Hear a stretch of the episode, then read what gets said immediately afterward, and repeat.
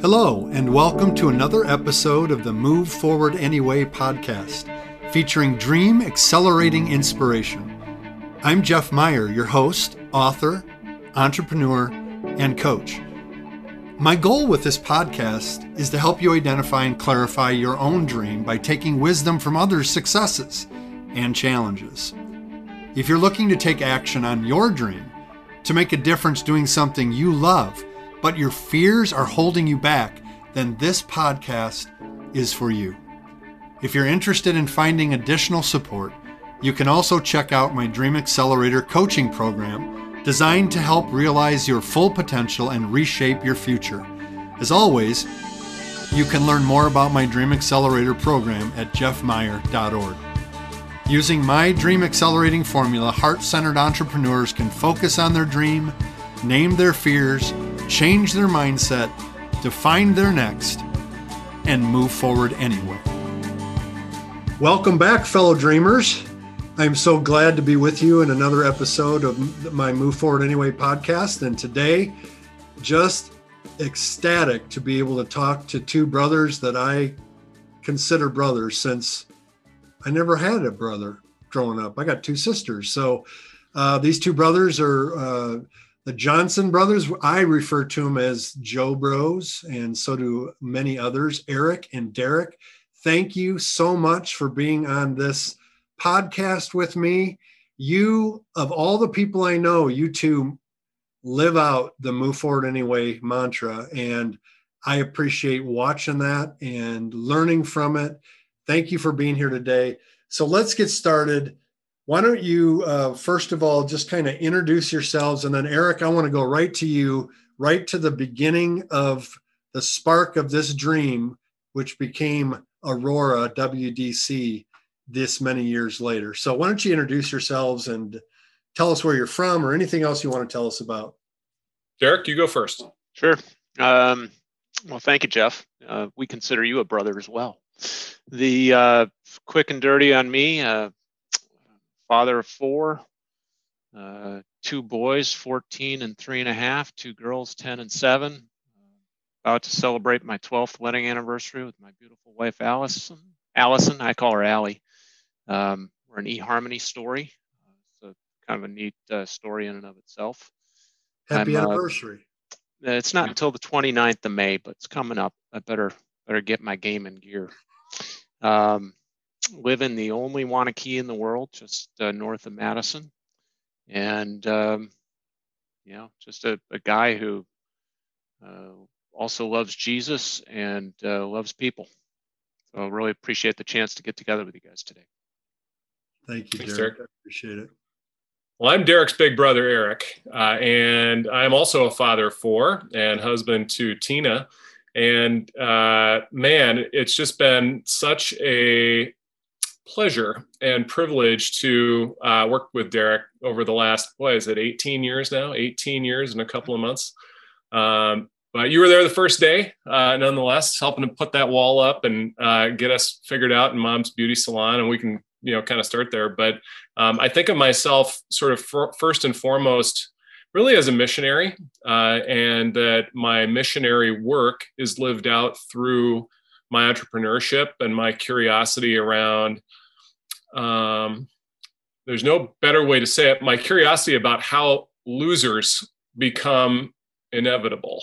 And we can dig into that a little bit, because that's the fascination with history that I have that really has driven the last, you know, probably forty years of my life, uh, in terms of how I, where I'm drawn to, I'm drawn to understanding at what point did a contender become a loser? And then let's reverse engineer all that so that we can figure out how not to have that happen to them. You know, what, what went wrong? And what, what did others do right that the loser could have learned from or done differently? So that's, uh, that's the spark. The spark is how can I study that and then uh, serve Jesus at, in the same time? So you're, um, the industry you're in, describe a little bit the industry you're in and how that relates to what you just said about discovering the frailties or the things that can lead to losing, a contender becoming a loser.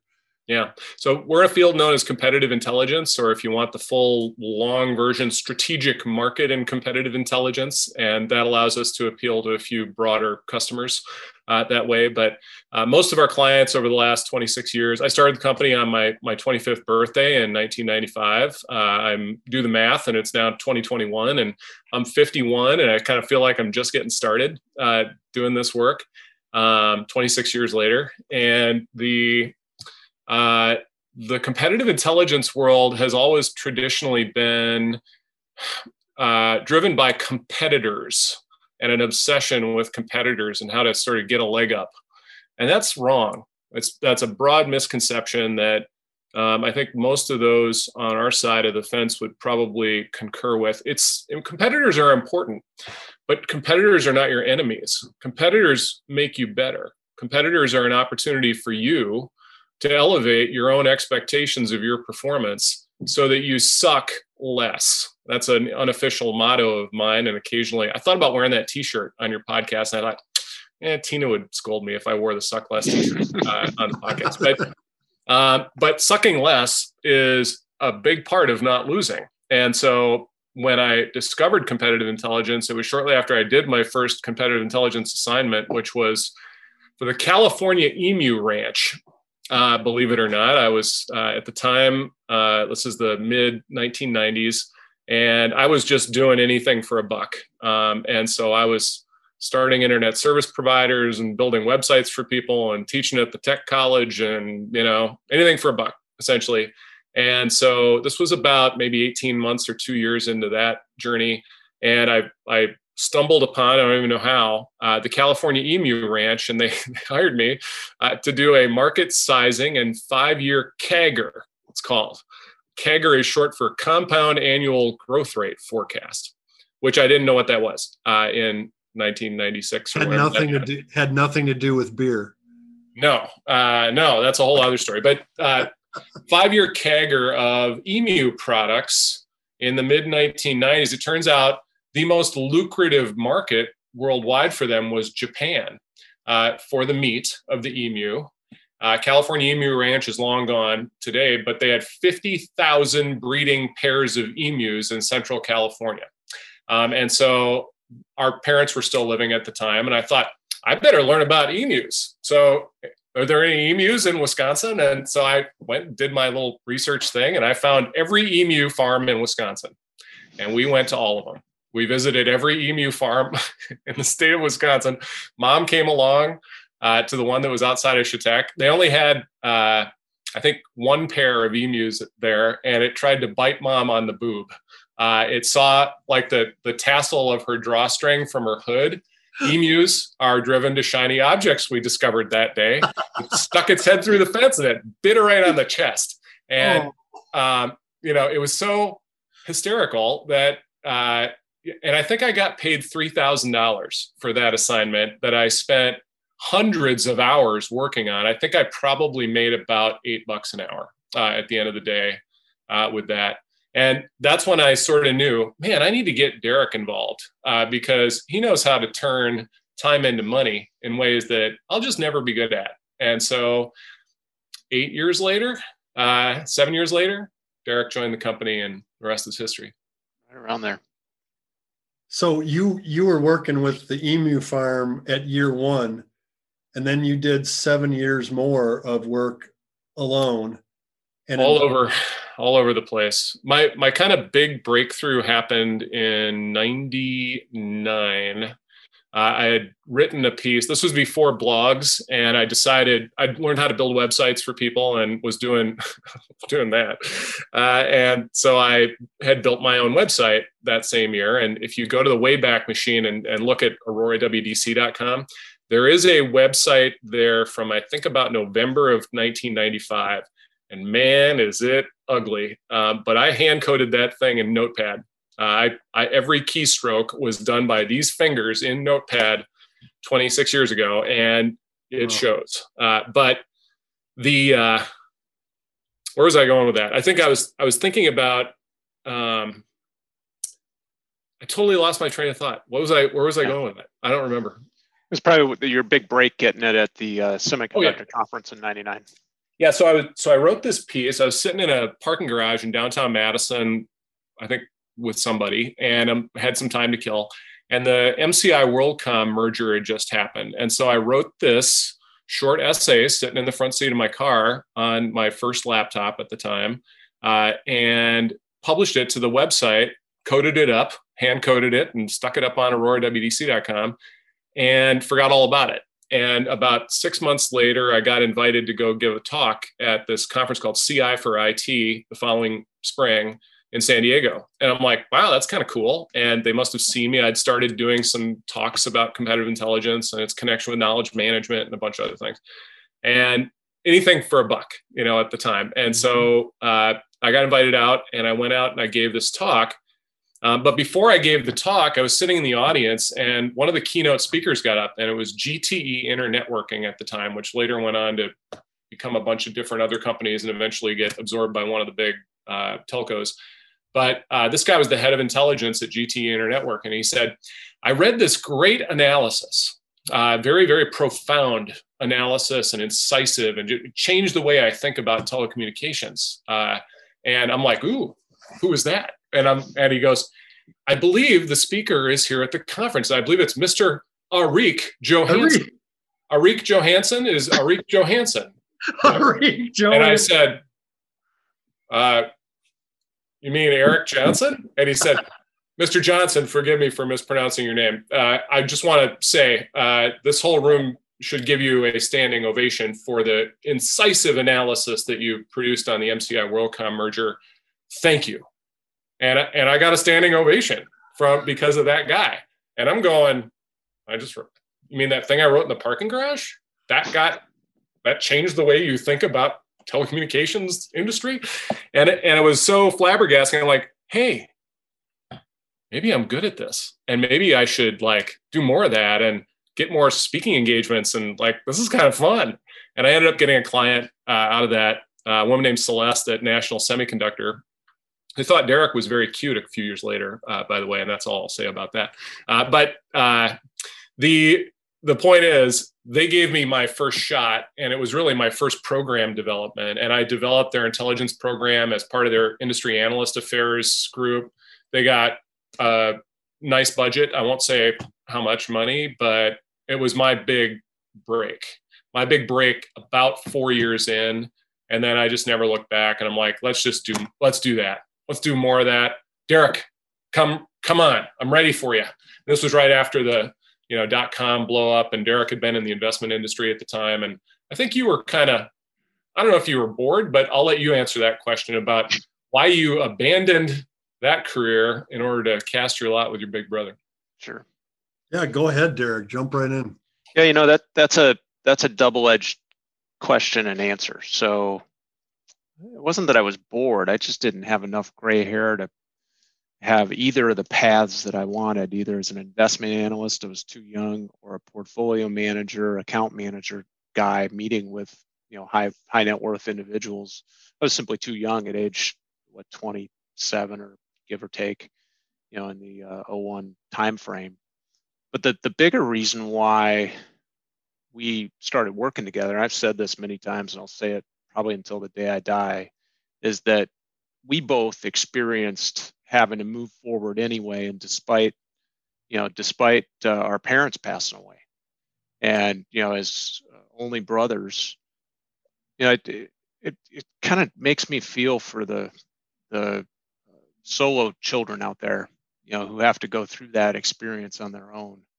Uh, in ninety-nine, February ninety-nine, our dad died. And September, a few days before nine eleven, September of oh one, our mom passed away. And I've I've said it many times. I'll say it on this podcast. You know, if one or both had not passed away when they did, one or both would have talked me uh, out of leaving this industry that I seem to love so much, the investment arena, and joining my big brother in this in this adventure he had started about eight years prior.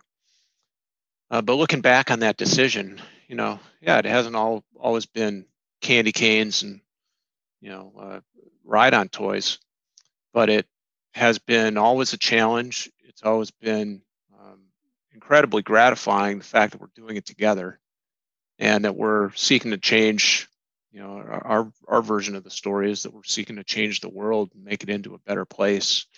You know, despite some of the, uh, the family circumstances that we had to navigate, you know, we we call it running into the fog on our own podcast, right? And the, the fog that we had to navigate, you know, literally burying both of our parents uh, back in the late nineties, early two thousands, is something that I think can't be understated in its importance as to why we were led uh, to this direction in the first place.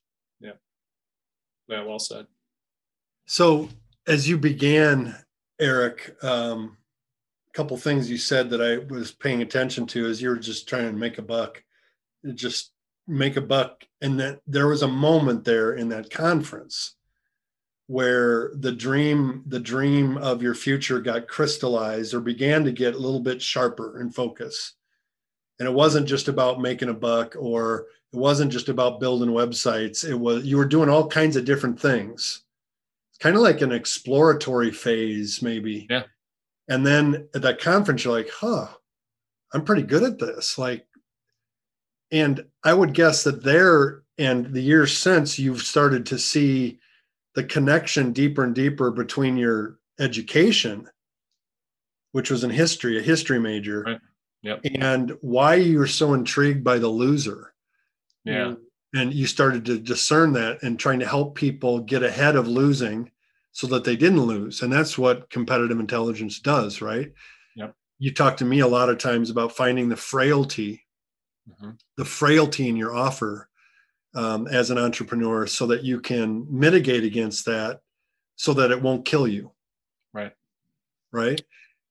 And make and, it a strength. Make it a potential source of strength. Yeah. And make it, turn it, flip it as strength. And I talk about fear the same way. Like, instead of just trying to get rid of fear or to avoid fear, let's look at fear and flip it and use it as a, as fuel, as strength to move forward anyway. And that's the unique piece that I play in the entrepreneurial space. Exactly. Um, so we, we share that kind of um, mindset. Take something that's a weakness, flip it and use it as a strength.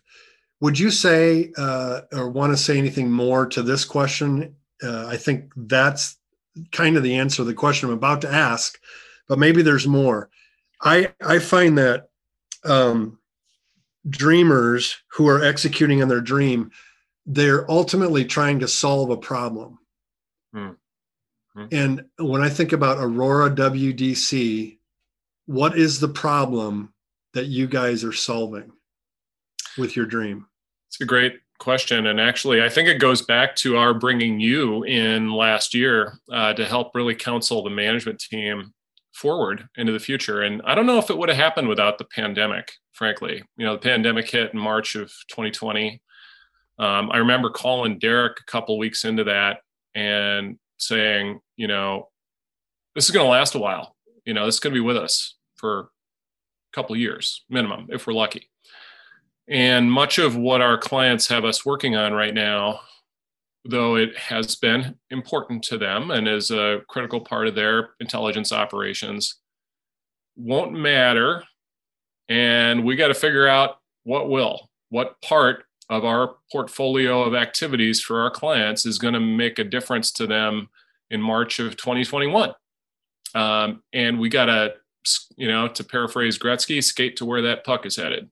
Um, mm. So that we are having better ideas than they're having about their business. We have to be more creative. And that, by the way, is what strategic intelligence is about. It's about creatively helping a client who is so in the weeds, they can't see any way out of the marsh, and showing them the way out. And then giving them options is a really, really important part of what's emerged really in the last, I'll say the last decade. Um, and, you know, for me, I was C E O for the first fifteen years. And in two thousand nine, I uh, realized Derek was ready, you know, to take the reins. And I was ready to go do something different, not leave the company, but take the company into territory we couldn't go into because it was nobody's job to go adventure there. Um, and frankly, I was also kind of bored uh, being C E O. And so that, that, you know, Derek being superior at it from a skill set standpoint was very convenient, uh, that I was able to pass the baton like that. And then for the next couple of years, I sort of wandered on the mountaintop trying to figure out where not only competitive intelligence was going, but where we ought to go, you know, in contrast to that. And I think the last decade has been really all about that. And as I've continued to, mostly in my own brain, but in the last few years with collaborators, uh, begin to flesh out a new system uh, for how losers turn the tables around on losing. And that's a really exciting thing for me. And by the way, I'll say this is God's revelation. This is a this is a prophecy. There's no other way to describe it. You guys will be familiar with the covalent legume diagram that I drew for the very first time in early April of twenty twenty. And it was really the vision for the reorganization of the company, our service portfolio, and then something that we're calling stakeholder reconnaissance communities, of which we're building one called Neighboring Life with You. Uh, and the notion of stakeholder reconnaissance communities as the place where competitive intelligence becomes relevant again, relevant in terms of mistake avoidance. And that is what losers never figure out. Losers never figure out what their frailties are, and they end up making very, very predictable mistakes. And it's just that nobody's really reduced to practice and articulated what that system looks like. In fact, three years ago, I was just recollecting that there was a professor at Saint Norbert uh, College in De Pere, Green Bay, uh, named Jamie Lynch. And Jamie, as I was talking with him about this, Jamie's the head of their research institute, and I described the angles of attack system that later became known as superiority analysis. And Jamie said, well, this is great, you know, but Arik, I'm sorry to tell you that this is nothing new. Uh, this is the way it's happened for generations. You just found the language to describe it to other people.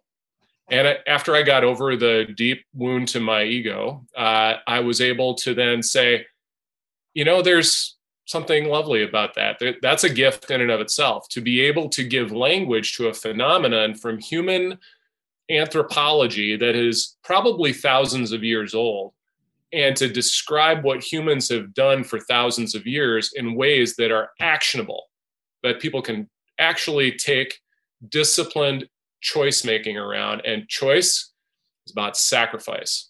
It's not, it's a, it's about selection, but it's about what you give up in order to make those selections. So the problem you solve is mistake avoidance.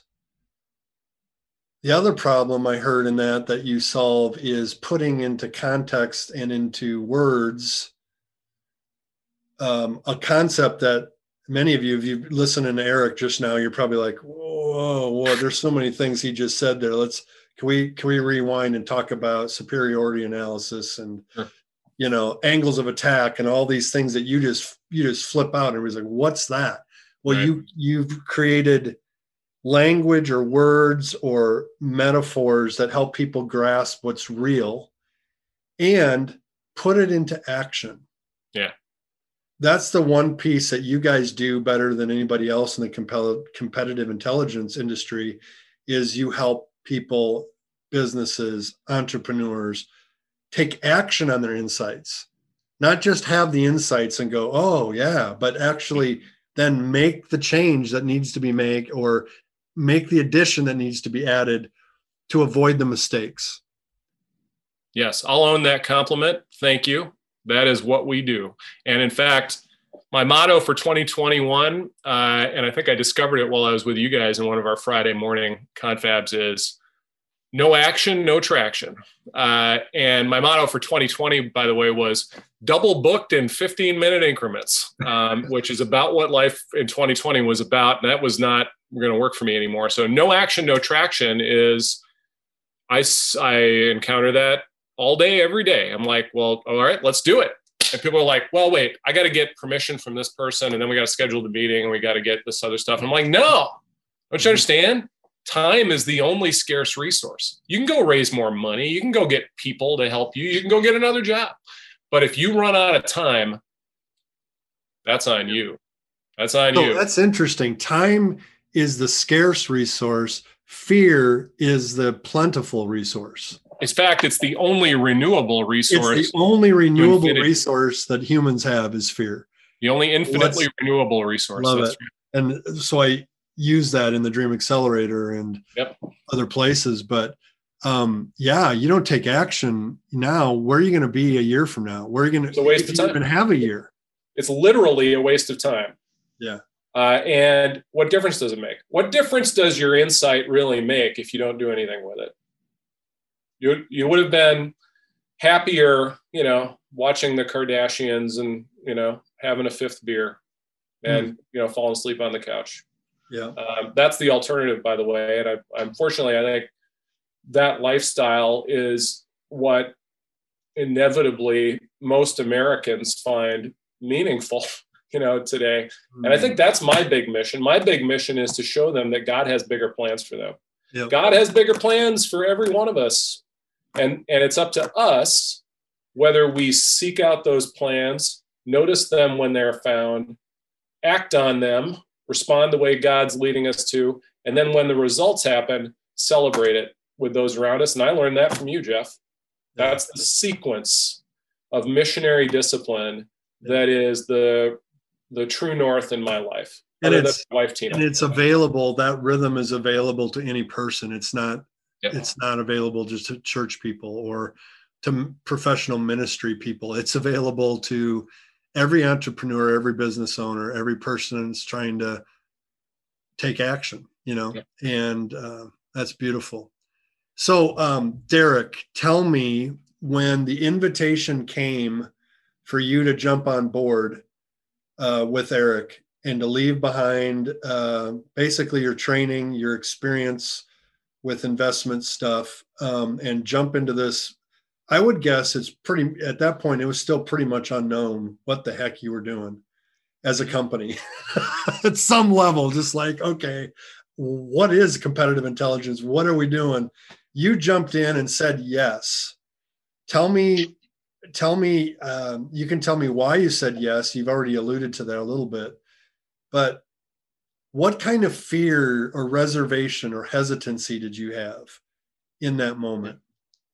And why did you pull the trigger anyway? Yep.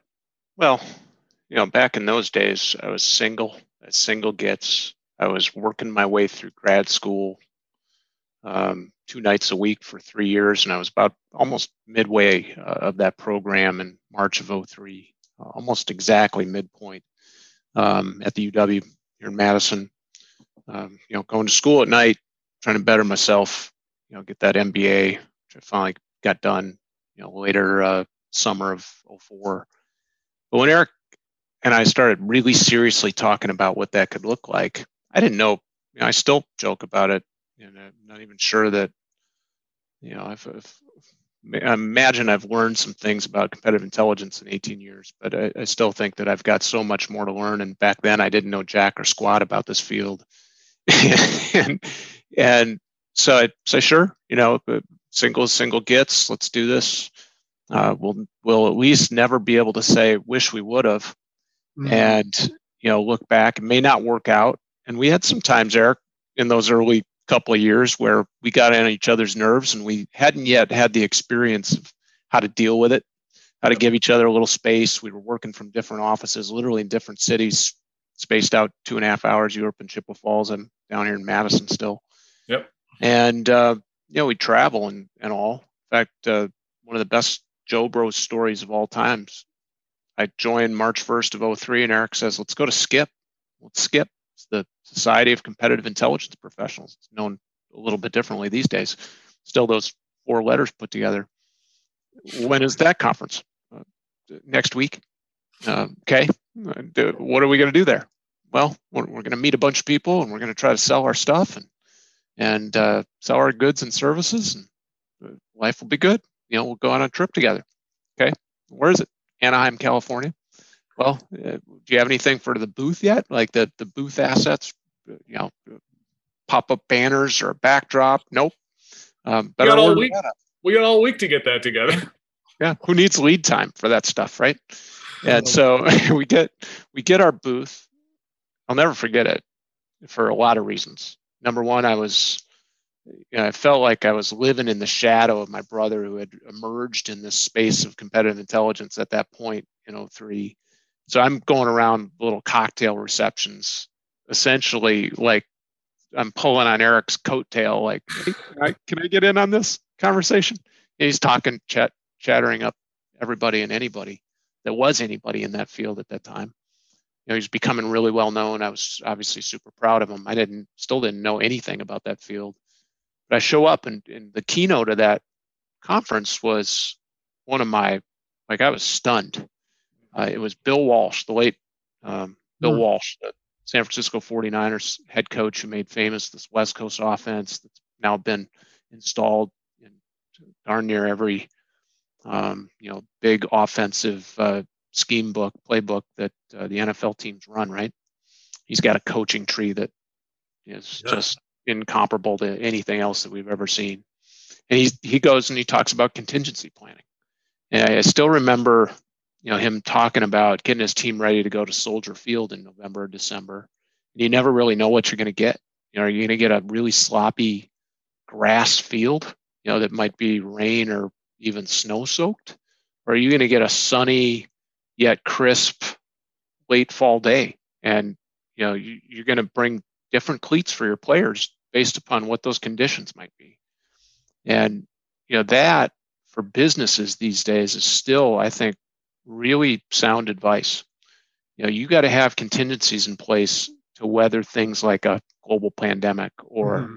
a, uh, a microchip shortage that's going on globally, you know, and how you cope with that, you know, any number of other things, uh, H R situation, or a P R situation. Look at what Peloton's going through just late yesterday. All, every single one of their treadmills is getting recalled. What that's going to mean for a company like that. The, the, the thing that I love about our space is that we, we have the opportunity to really deliver impact if we partner with, you know, clients and our, our liaisons at those client organizations who uh, understand what level of humility they need to bring into the equation in order to be able to take that, that level of insight and then turn it into action.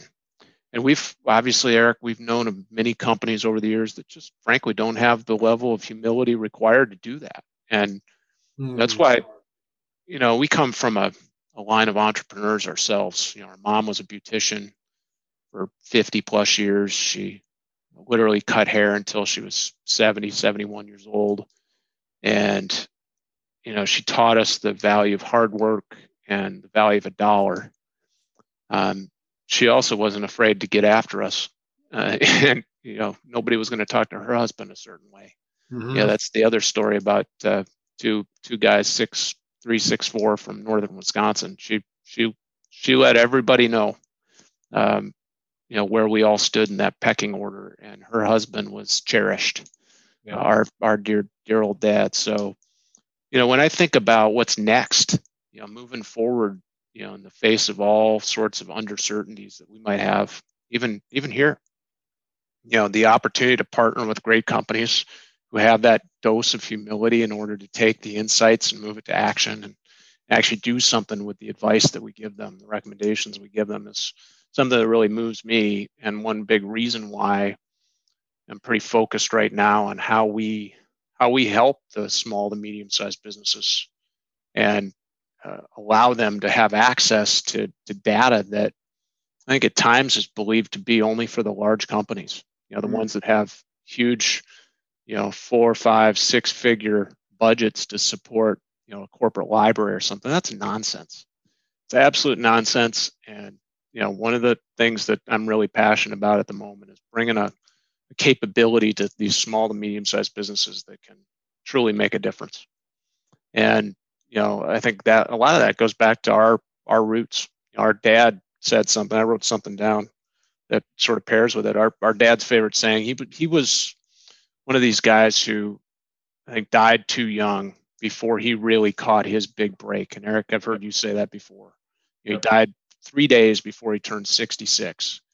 And, you know, he was in a, he was dabbling in all sorts of things after a major heart attack sort of took him out of a full-time job when he was fifty-three. I was what, uh, ninety, nineteen eighty-five, I was eleven, you were fifteen. I mean, we watched our dad have major, major health complications. And our mom became really the only breadwinner. And our dad, you know, was there for us, obviously. We got, you know, about thirteen, fourteen bonus years, as I like to say, with him, which is a true blessing. But he would always tell us, he's like, nothing happens until somebody sells something to someone. And I'm I'm actually listening to an audiobook right now. It's a little bit old. twenty thirteen, Daniel Pink came out with this book, To Sell as Human, The Surprising Truth About Moving Others. Hmm. And it's a, it's a really fascinating book on the standpoint of, he would he would tell you, we're all in the moving business. And I love that this podcast is called Move Forward Anyway. If we're all in the moving business, we're all in the business of moving someone from point A to point B. And whether that's a fear situation or a business impact situation or an educational concern or trying to get them connected to, to closer to God or whatever it might be, if we think about things in way of we're in the moving business as people, I don't know, I think that's a pretty cool way to think about it. Yeah. I love that. As you were talking, I, I know you guys really well. Um, and I know that you have baked into your D N A an entrepreneurial spirit and drive. So I know one of the reasons that you accepted the invitation from Arik was because you have an entrepreneurial drive and you love to take risks and you love new things. And the reason Arik can hand it off to you, C E O, and go and, and do R and D work and try to discover what's new or what's next is because he's he's driven by experiencing the new thing and discovering the new thing. What would you say to people who have a dream, they have an idea, they can't let it go, or it can't let go of them is a better way to say it, but they don't have, they are risk averse. They're not so ready to take a risk like you guys are. Yep. What would you say to them about their dream and about them taking action on it? Well, I'll just say that I think, you know, the the the planning work that we did last fall, fall of twenty twenty, where we extracted our why as outfitting people for the path ahead and championing their cause. That's a really important identity element for what it is we've been doing up until this point. I would say it's right down at the person-to-person level. It's it's what Derek did for me. It's what I did for Derek. Derek didn't tell you he lost his luggage on, on the way to Anaheim and had to spend that conference in his uh, cargo shorts, as I recall. Uh, but first day, and, the first day of that conference. First day, that's right. And then later, a couple months later, uh, my wife, Tina, had a complication with her cesarean, and we uh, took me out. And I called Derek that day that I took her back to the hospital after our new baby was born, Liam, who's about to go to Concordia, by the way, which wouldn't have happened if you hadn't had a Dream Accelerator Concordia two years ago. And then I met Mike Littman, the head of the uh, computer science department, and God arranged for Liam to get in there. And now Liam's going to go do the master's scholars program in computer science at Concordia. So thank you. Thank you, Jesus. Uh, but th- a couple months after Skip, uh, Tina had a major complication. I was in a home care situation for the next eight months. And I called Derek the day we went back to the hospital. I said, listen, I'm taking my hands off the wheel and try not to go out of business while I'm gone. I'll see you when I see you. You're in charge. That was two thousand three. That was July of two thousand three. And I'm not sure how that felt to Derek, but it felt to me like priorities. God has produced this set of circumstances. He has given me Derek. I can trust Derek with the thing that would distract me from this set of circumstances. Derek, this one's yours. I'm going this way and see you when I see you. That's kind of what we did last a year ago now when the pandemic hit. You know, I hope to see you again in a year or two, like in person, uh, not on a Zoom call, uh, which we haven't seen each other in person in over fourteen months, uh, by the way. And that's that's tough. You know, that uh, that distance is hard to close. And um, and especially for, you know, we had a couple months before the lockdown hit, Derek threw me the fiftieth birthday party to end all fiftieth birthday parties in Gatlinburg, Tennessee, hired the band that uh, our chief research officer, John Thompson, uh, is lead guitar player in. And I believe the band had broken up. So you literally got the band back together to play my birthday party. And I wish everybody could have a birthday party like that at some point in their life. And I'll never, I'll never be able to thank you enough, Derek, for that gift. Mm-hmm. And then of course we all got sick and we all thought it was COVID uh, a few weeks later, but uh, it probably wasn't. Uh, the point being, we are used to having, this is a family, not a corporation. This is a family where everybody who joins the family is very specifically selected. Hmm. They are chosen. They are adopted. They are adopted into the brotherhood and sisterhood of the Joe Bros. And that includes you, Jeff, frankly. Um, so it is a, we forsake all others hmm. uh, in order to bring the one, you know, that we have the opportunity to bring and that we've been given the resources to bring. We can't bring them all. So as I listen, so as I listen to this history and the story, the person that is um, not, the person that is risk averse, it would be really, as I listen to you, I pull out a couple things. One is, it's very important to understand your why, mm-hmm. and also to think about the benefits that would come in you taking that risk step. And you just described a whole bunch of benefits, like family, like um, companionship on the road, like blessing the people that your who with your why, you mm-hmm. know, and, and your what, um, helping people uh, move forward. So how does your dream, I'd ask my listeners, how will your dream help people? And if you don't do it, then who will? And I'll add to that. For me, the fear is not the fear of failing or the fear of succeeding. I think that stands in people's way a lot. It's the fear that I'll end up here twenty years from now saying, doggone it, I should have tried that when I had the chance. And I was too afraid. There wasn't certainty enough for me to be comfortable with the circumstances that I was confronting, and now I missed it. I can't get that time back. And I think that's really what Derek did in two thousand three. I'm single. Now's the time. I don't want to be here twenty years from now saying, if only I had tried then. And, you know, now we have this time that's happening. You know, I'll, I'll, you guys are familiar with me saying God created time so that everything wouldn't happen all at once uh, for us. And it allows us to experience events in sequence through our lives in a very intentional way. And, and the fear of being confronted with an opportunity, for me, the only fear is not to grab it. It is, here I am, here I'm being given this thing. Is that a coincidence? I don't think so. I think it's up to me whether I'm too afraid to, I'm too afraid of that not working out like I think it will. Well, guess what?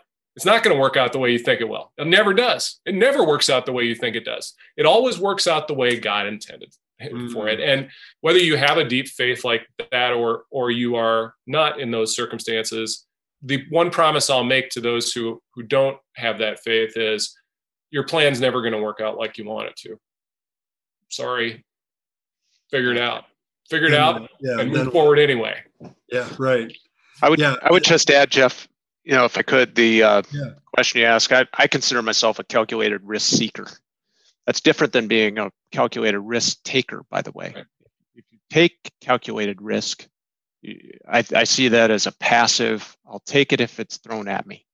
Yeah. If you're a calculated risk seeker, that's totally different. That's an active, I'm going to go seek it out, but I want to know the upside and the downside in that process. And I'm a numbers guy. Obviously, I talk about me coming here from, you know, the field of investments. And I still, you know, I, I dabble in the stock market in ways I know Arik doesn't. And that that's an appreciation for our differences. He's you might a be surprised. Guy.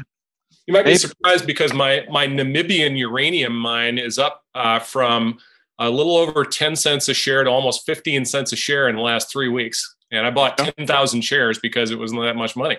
Uh, so anyway, you might be surprised, Derek. We haven't talked stocks. That I'm glad to hear it, because uh, you know, the opportunity is out there, I believe, if you make good choices.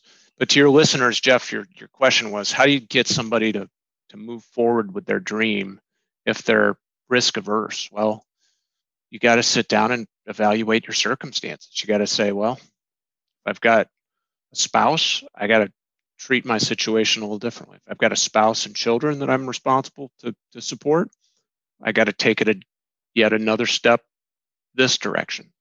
Mm-hmm. And you know, it may mean in the interim, while you're getting that dream accelerated and put together, that you got to work a different full-time job, and mm-hmm. you know, your spouse and your children have to understand or pitch in, and that becomes a nights and weekends dream for a year or two or three or even longer.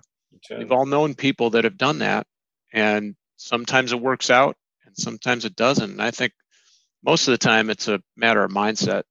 You know, how how long is my mindset going to stick with this? There's yeah. an old there's an old Tim McGraw song that I love. It's called "How Bad Do You Want It?" Mm. And I, you know, that's that song is twelve to fifteen years anyway old at this point, but yeah, I, I used to listen to it when I'd go on a long training run before these, you know, like the Chicago Marathon I did in oh four, um, because it, I think it's pretty poignant. How bad do you want it? Do, do you are you willing to sacrifice all sorts of stuff? You know, whether it be time with your family or your weekend, or you know, even other other things, time with friends and hanging out, in order to make that dream come true. Yeah, okay. you you probably have a pretty good chance of, of succeeding. Um, are you willing to, you know, if you're in the, the field of, um, you know, coaching uh, on the basis of diet, nutrition, physical exercise, or otherwise, how how bad do you want it? How how much are you willing to sacrifice from a, a food, diet, exercise regimen point of view in order to have yourself portrayed in the way to be, you know, a, a legit coach in that game? Um, you know, that that's that's an example. I work on trying to stay focused with my weight every single day. Uh, I'm actually on day thirty-one of tracking it every day. Mm-hmm. And there's there's something really psychological, at least for me, when I know in the morning I got to write that number in to a spreadsheet, and it's going to input to this chart, and I'm going to look at that thing every single day. There's a there's a different level of accountability than if you just simply step on the scale. And I think the same is true, whether it's, hey, you know, I'm working this job, I may not love it, but it's stable, feels stable, but it's not my dream. Well, how do you how do you still do that as yeah. long as you need to, while also simultaneously working on what's going to help you feel like you're changing the world? And where you're getting energy from. I think that's the thing that's intimidating for a lot of people to start is, man, I'm tired at the end of the day. I'm tired on Fridays. I don't want to work on the weekend on my dream. Well, maybe that's because your current workflow is sucking you dry, mm-hmm. and you need something that fills you back up again. And are you surprised that you're drained, you know, by Friday afternoon or five o'clock uh, and that you don't have anything to give? Find that's, I think, part of the dream discovery, you know, and, and I'll just mention, Jeff, had it not been for the very first superiority analysis that we did, which was on you and the Dream Accelerator itself, we wouldn't have done the other sixty. We've done about sixty of them now. Yeah. And I can tell you with a very high degree of confidence that it works, but that there is a way to take the frailties. And I'll just also comment that God gave me a very dark gift. And that dark gift was knowing where to punch you to put you out of the game. Mm-hmm. And I try and use it for good. Mm-hmm. The only way to use that for good, and this is part of what it means to be discipled, is to discover why God blessed you with something so dark. That I know why God gave me that gift.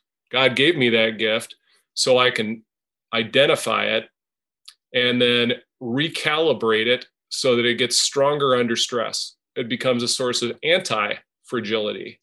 And, and when people push you in that spot, that soft underbelly, you become stronger. And you can do that with anything. You can do it with any business, any product, any industry. Yeah. It can, it is very, very versatile. And I know why God wanted me for that work now. And I, I wish everybody could discover that. Everybody, I, that is my one prayer, is that everybody who hears this podcast will discover what God made them for. Yeah. Yeah. And then, and then remove, remove the frailties of that so that they can succeed. Yep. Right. Because I, I say this often, your dream must live. Well, right. In order for the dream to live, it's got to survive, and it's got to survive the darkness and the frailties that are inevitably going to pop up for it to survive. And so we talk about We Exist or Neighboring Life or whatever S R C is going to launch in the next uh, two to five years. Um, we want those to succeed because they're making a difference in the world. Yep. Right. Um, And that's the thing with risk for me. If I could just circle back and give my own answer to my own question, yeah. One of the things I would say is we spend too much, we spend too much time thinking about the risks in going for it and not enough thinking about the other side of the coin, the risk in not going for it. Yeah. So I like to ask people what, and that's usually the first time they've ever been asked. They only think about the risk in going for it. Well, I might lose this, or I might fail, or Um, my wife might not like it. I tell you, I talked to wife or husband, by the matter, talked to one partner, and they haven't even shared their dream with their spouse that they've been carrying around in their bodies for five years because they're afraid they're going to be rejected. Well, there's a risk in not sharing it. You're holding back something from your partner. You're withholding something from them that's a part of you. That's not good. That's not going to go well over the long term. So what is the risk in not going for it? And the number one answer I get in the Dream Accelerator is deep, deep regret. I'm going to get to the end of my life, and I'm going to say, oh my gosh, I wish I would have tried. I wish I would have given that a shot. Right. Um, and that's a heavy burden to bear. And you mentioned that earlier, Derek, like, okay, I didn't want to get to the end of my life and say, well, what would it, what if we would have tried the Joe Bros? And the other thing I'll say is don't be so hooked on the results of following mm. your dream yeah. that you miss the opportunity to learn and grow as you pursue it. So instead of looking at results and making sure you got everything nailed down, learn how to experiment. Learn how to embrace experimentation, because that's where the that's where the fun is. That's where the adventure is. And you guys know this phrase. I use it a lot in the Dream Accelerator. You use it as well, the M V P. Let's just discover your M V P and start experimenting. What's M V P? Minimally viable product. Get it and get it out there and test it and learn from it, right? So yeah. you can do that and keep your security right now. It's called a side hustle. And just start doing some experiments with it. So that's what I would say in terms of those who are risk averse. Usually you're risk averse because you want to be sure it's going to turn out okay. Yeah. You're never going to be sure it's going to be okay. In nineteen eighty, Rush, uh, the band, uh, published a song called Free Will. Uh, there's a line in that song, you can choose a ready guide in some celestial voice. If you choose not to decide, you still have made a choice. Mm-hmm. And I share that a lot uh, with people because it exemplifies what you said. You know, if you do nothing, you're still sacrificing. Yeah. And that's the definition of choice, by the way. Yeah. Choice is not just selection. Yeah. It's forsaking all other options for the selection. It's sacrifice. And if you don't make the choice to move forward anyway, that is in itself a sacrifice of the potential future. I, I've said with S R Cs with you guys, in the future, I imagine S R Cs exist. Uh, now that's thinking of the future as a fourth dimension of reality. In the future, these things exist. The reason it's so hard for us to build these is we're literally clawing them out of the future mm. into the present. Do you think that's going to be easy? Does that sound like an easy? Is clawing reality from the future an easy thing to imagine doing? No. Boy, actually, I get kind of energized thinking about that. I'm trying to think of, well, what exists in the future right next that I need to claw into the present. And, you know, that, that really, really, going back to nineteen ninety-five and, you know, thinking about getting started doing this thing that we call Aurora Worldwide Development Corporation today, which was, by the way, the name was vague enough to be anything because I didn't know what it was going to be. Like, I just need a name. I need a name that gives me versatile versatility yep. and latitude, because I don't know what's going to stick. I'm going to start doing this and then a little bit of that, a little bit of this and a little bit of that. And eventually something will stick.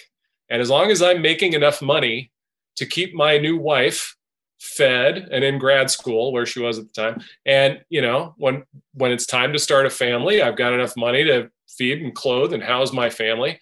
Then that's entertainment. You know, the entertainment is discovering, you know, what is, what is next and what, what exists in the future that I need to rip into the present reality. Yeah. And man, there's nothing better than that. There really is no, there's no hobby or drug or entertainment that you can conceive of that is more fun than that. Yeah. What we are as humans. It's what we're made for. So Derek, let me uh, I'll start bringing this to a close here. Um, I want to ask you, so we actually started working together um, last September, August-ish. And um, we have been on this journey uh, together, the three of us, you know, working with your team, but then also on Friday mornings working and just building, reconnecting the Joe Bros. And during the pandemic and a little bit before the pandemic, there was there's kind of a gradual kind of drifting apart a little bit, and you're almost working on two different businesses in reality, and you recognize a need to, and we use the word picture, play catch. And you asked me to come help you guys learn how to play catch again. And for those of you who are listening, think of these two guys, these two young boys in Chetek, Wisconsin, um, probably annoying the crap out of each other most days, but occasionally actually playing with each other, wrestling with each other, doing what brothers do. I wouldn't know what that's like because I have sisters.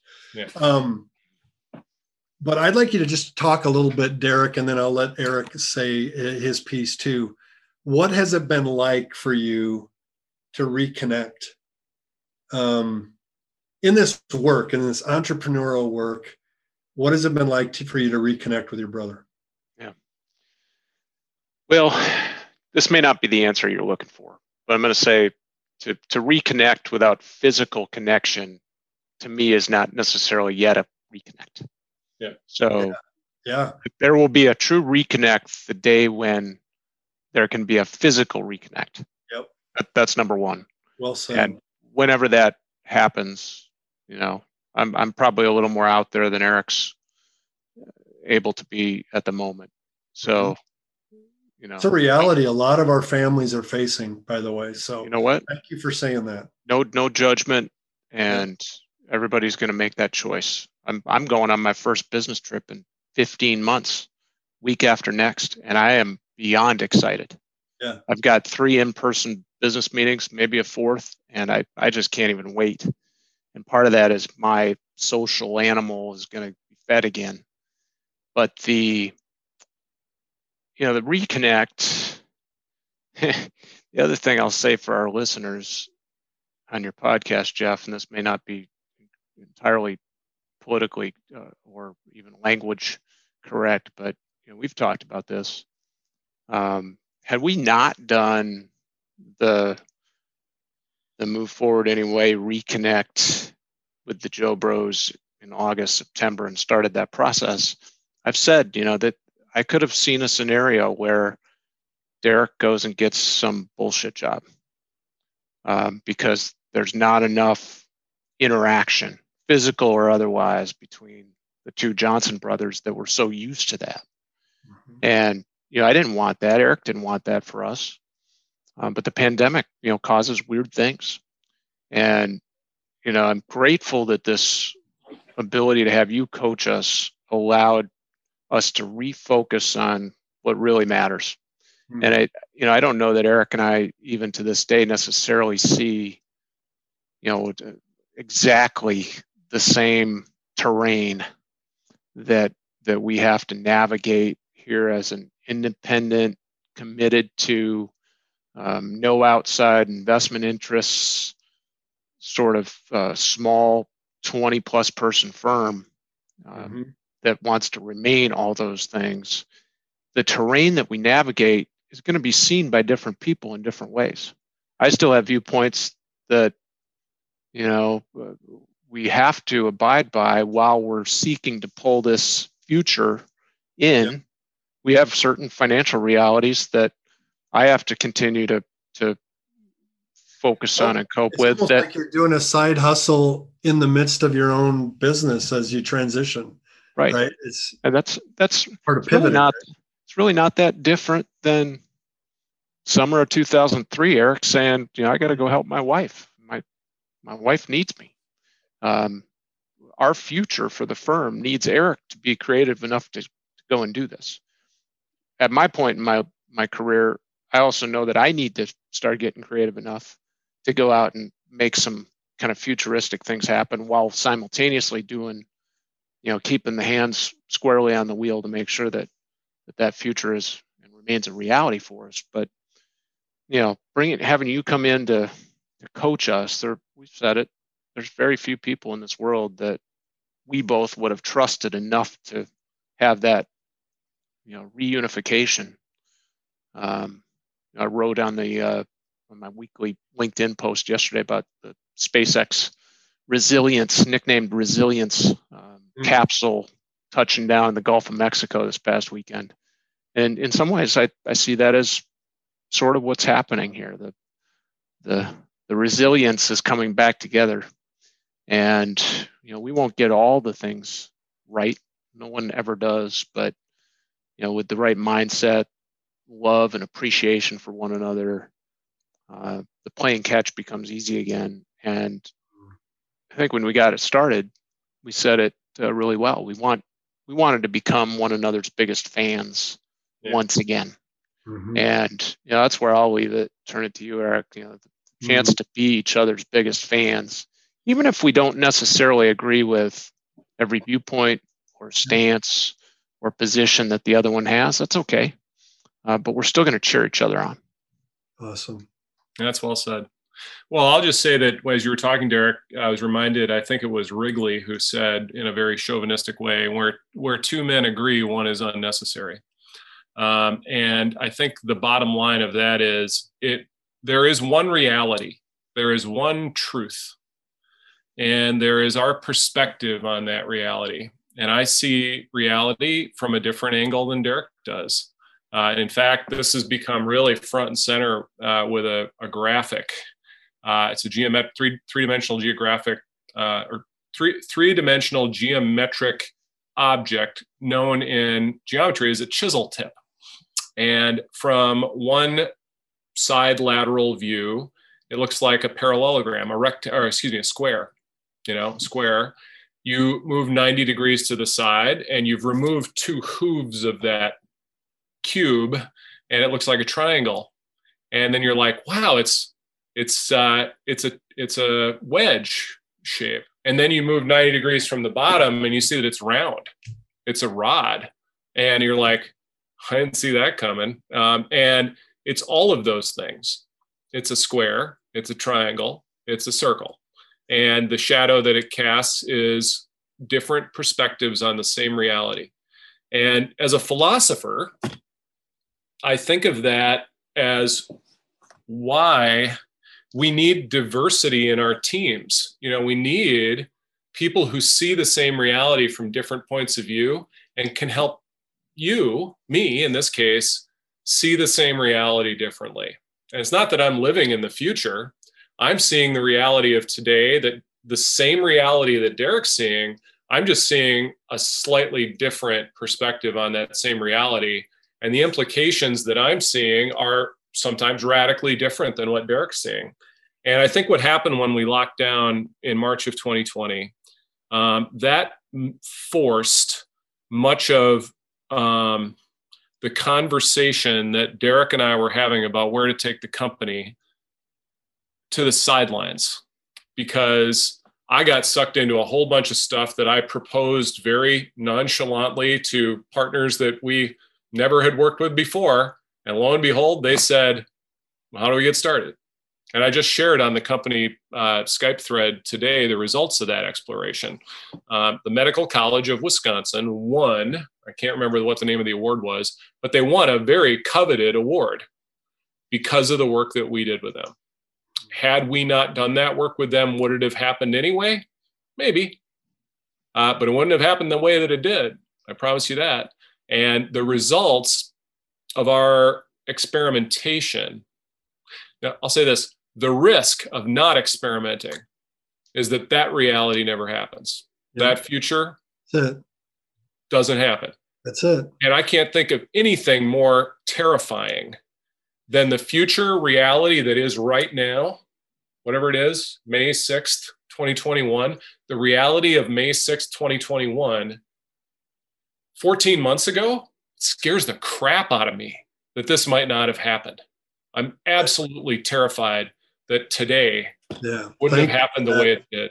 That perspective, that vision looking back is huge, right?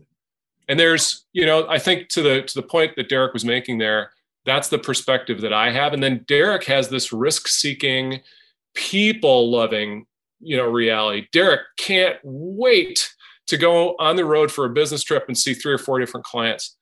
I'm I am not driven by that same set of motivation. It's got to happen. Derek loves doing it. Derek has unique gifts in order to be able to enable him to do that. Circumstances are right for that. Yeah. Is it for me yet? Not quite. You know, soon enough, it will be. Um, but that's okay. That's why God's given us each other. Yeah. That's why, that's why I don't have to do this alone. And I'll tell you what. There's the fun first, in it, right? Those first, we can few do this years, those first few years were pretty lonely. Mm-hmm. And that's, Derek, just from me to you, that's what I'm most thankful for, is I get to do this with you. Yeah, right and, on. And everybody yeah. else that God's assembled. So around. You guys who are listening here, um, this is a great opportunity for you to think about your dream. Maybe you've uh, held it close to the vest. Maybe you um, have been bearing the weight of it without community or without people. And I, I would just encourage you, as soon as you can. Now, it's got to be the right people, right? Because there are dream crushers out there that if you share it too soon, they'll crush it. But if you can find the right invested partners to be with you in it and play catch, like like the Joe Bros have been doing and are doing, um, it's way more fun doing it together than it is alone.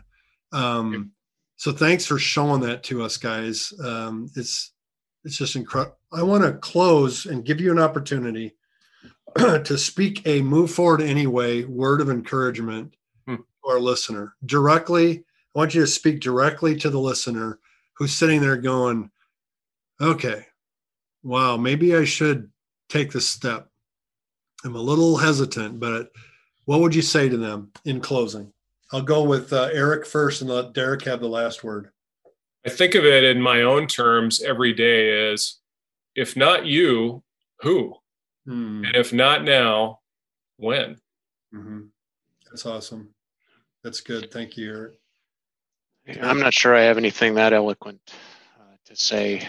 I would just say, if you look at yourself five years from now and you imagine yourself thinking back on this question, are you going to be happy with yourself if you didn't try? Um, yeah. Will it always be one of those things that you wondered about? I actually have a regret that when nine eleven occurred, that I didn't sign up and go serve in the military. Mm-hmm. Um, and it, tw- almost twenty years later, there, there's less I can do about that. Someday I'll find, maybe it's in retirement, I'll, I'll volunteer at the local National Guard, you know, house and help the men and women there somehow. But someday I'll figure out how to get right with that. But if I could go, I'll go back and do it again. I'd have joined up the minute nine eleven happened. Wow. Great questions. Great word, Arik. Thank you so much, brothers, um, for investing this time. You are such busy people. I know acutely how true that is. That this is you would fun. Spend, you would spend this amount of time with me talking about this with my audience. Thank you for that. Um, how can they, the listener, if they wanted to, learn more about what you're doing, learn more about uh, what they can learn from you? How can they get a hold of you? Derek? Derek? I, I would just like to make a plug for our own podcast where we invite some some other guests, some friends, some new, Great podcast, new faces. By the way. We've had Jeff on there. Um, you know, we're up to, we've recorded about twelve of them now, and I have a great uh, release schedule coming up. But uh, go out there and search on any of your favorite podcast platforms for Running Into the Fog, and you'll have an opportunity to listen uh, pretty regularly to the Joe Bros. What yeah, other ways can they awesome connect with us? Podcast, by the way. Thank, Thank you. you. I'll plug. Yeah, I'll, I'll plug Neighboring Life and another project called We Exist. Uh, We Exist is the brainchild of this really lovely woman, Jasmine Johnson from Milwaukee, who um, called me last June um, after she heard that we were doing online events, and she just had one that blew, kind of blew up in her face, and and asked, you know, could you help me with this? And uh, it was about two weeks after the George George Floyd killing, and um, I was really verklempt about, I know you were too, Jeff, and that I'd been in prayer asking for direction about it, and the day before. And when the phone rang and it was Jasmine, I said, I don't know where you stand with God, lady, but you are answered prayer. And then she said, hallelujah. And we had a big talk about Jesus. And um, I said, whatever you need, we'll be there for you, and we won't charge you. Don't tell my brother that we, we aren't going to charge you before this yet. Uh, we'll figure out something later. And then we did. And, you know, the cool thing about that relationship, just sort of jumping in with both feet, knowing that this thing was brought to you, that the current reality is divinely provisioned, then, all right, I'm just going to, I'm going to lead with my heart and figure out what's next and not worry about the consequences, because there's faith. That's what faith is for. Faith mm-hmm. is so you don't have to worry about the consequences. You're going to lead with your heart. You're going to follow that direction. And Jasmine, I think, is one of th- the relationships that I'm most proud of coming out of the pandemic, um, and how that I've been a witness, and the, the privilege to be a witness and an ally to sp- her specific project is to close the wealth gap among professionals of color, specifically in Milwaukee, starting in Milwaukee, but then going nationwide, yeah. and really dispel the myth of Black talent, Black and brown talent, that it's not there. Um, having been threaded into that mission, man, is it is it cool. And then Neighboring Life that you're doing. And frankly, Derek's Recon G two corporate stakeholder reconnaissance community product, um, that those are all the pathways that I feel I've been given as gifts to explore my own gifts, and then to create a reality that wouldn't have existed without me. Mm. That's, I think, what God's doing in the lives of your dreamers, Jeff, yeah. is they're being invited to explore a reality that can't happen without them. So they better get on it. They better Move get forward on. Anyway. That's it. Because their dream must live. Guys, thank you so much for the time today. Appreciate you both. And until next time, uh, guys, uh, have a have a wonderful day. Pulling your future into the present. And this you get to so be fun. Part of it. Love you, Jeff. Love you, Derek. Love Thanks, you guys. Back. Bye. Bye-bye. Hey, fellow dreamer. I hope you enjoyed today's episode. Head over to my website, jeff meyer dot org, for all of the show notes and links. And when you're ready to move from overthinking about your dream to actually taking action on it, consider joining the Dream Accelerator community. Our clients are getting crystal clear on their dream with our Dream Generator Vivid Description five-step process. They're discovering the truth about fear and how to use it as fuel to take courageous steps in the right direction. And most importantly, they are walking a clear path forward because they have made an investment in themselves to confidently realize their dreams. The results are so inspiring. Having coaching and companions on the dream journey is crucial. Remember, fear will come, fear will stay. Move forward anyway.